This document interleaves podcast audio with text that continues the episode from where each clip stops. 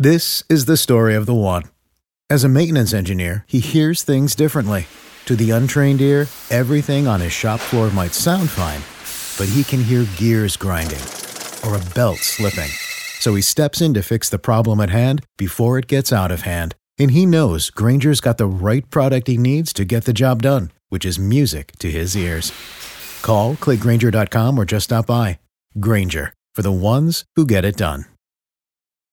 Back on K O V E and County ten dot com, we welcome our good friend from Gas Buddy dot com, Patrick DeHaan. Uh, Patrick, we're looking ahead to holiday season, and a lot of folks are hitting the highways, traveling out there. What's uh, kind of the general outlook as many of us are making Thanksgiving travel plans?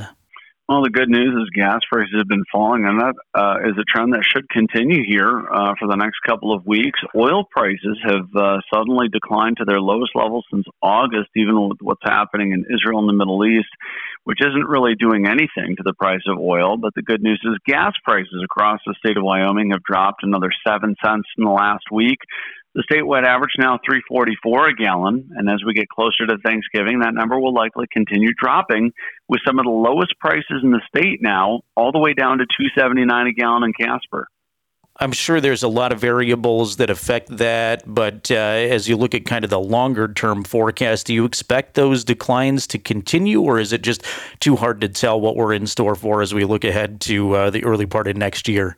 Well, there remain some risks, including what's happening in the Middle East. And while those risks have not occurred at this point, there's still a, a potential.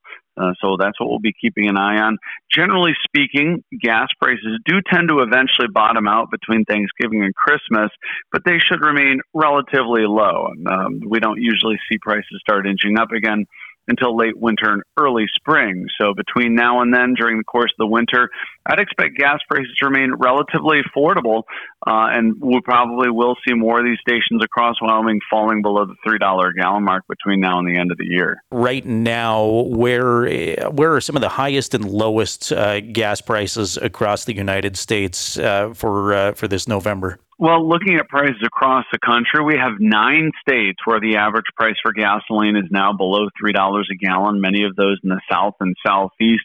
Some of the lowest prices at these stations are down into the two fifties. Uh, in fact, uh, even this morning, a bit of a price war uh, in Beaumont, Texas, where several stations are selling gasoline at two thirty-nine a gallon. On the other side of the extreme, we have California, whose statewide average is still five ten a gallon.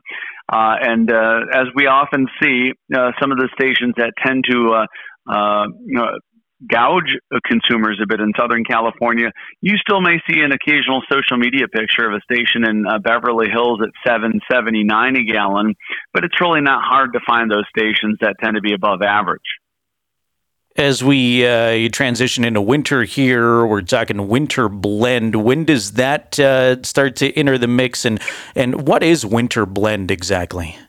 Well, winter gasoline is simply a, a less stringent blend of gasoline that is less regulated by the E P A. During the summer months, we have to use a more stringent blend. We simply call that summer gasoline. And during the winter, when there aren't as many restrictions, we can use cheaper winter gasoline. And the primary difference is that winter gasoline has more butane uh, mixed in. That's a component that is, generally speaking, less than a dollar a gallon. It's almost like a filler in some ways. Uh, it burns just fine in the cooler months when ambient air temperatures don't create as much uh, low-level ozone, and so that winter blend is generally cheaper to produce. Uh, in addition, cooler months generally see less gasoline demand, and during the fall months, as temperatures cool off uh, from north to south, we generally see Americans staying a bit closer to home. That is, uh, we don't see them traveling as much, filling up as much. Not outside is recreational. Uh, people put their boats away, and so there's less consumption, which also contributes to some of the falling prices we see during the autumn months. Patrick, I know this is kind of a broad question, but uh, you mentioned uh, the turbulence in the Middle East. Obviously, we're all nationally watching uh, Israel and Palestine, but are there any other stories that we could point to that may affect gas prices in the United States?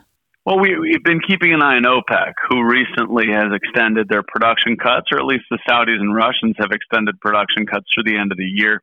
OPEC certainly can be influential and can be a bit unpredictable. So while we're watching what's happening in Israel with Hamas uh, attacking, uh, much of that area does not really produce a whole lot of oil, whereas countries like Russia and Saudi Arabia, which feed into OPEC, certainly can have a significant impact on prices.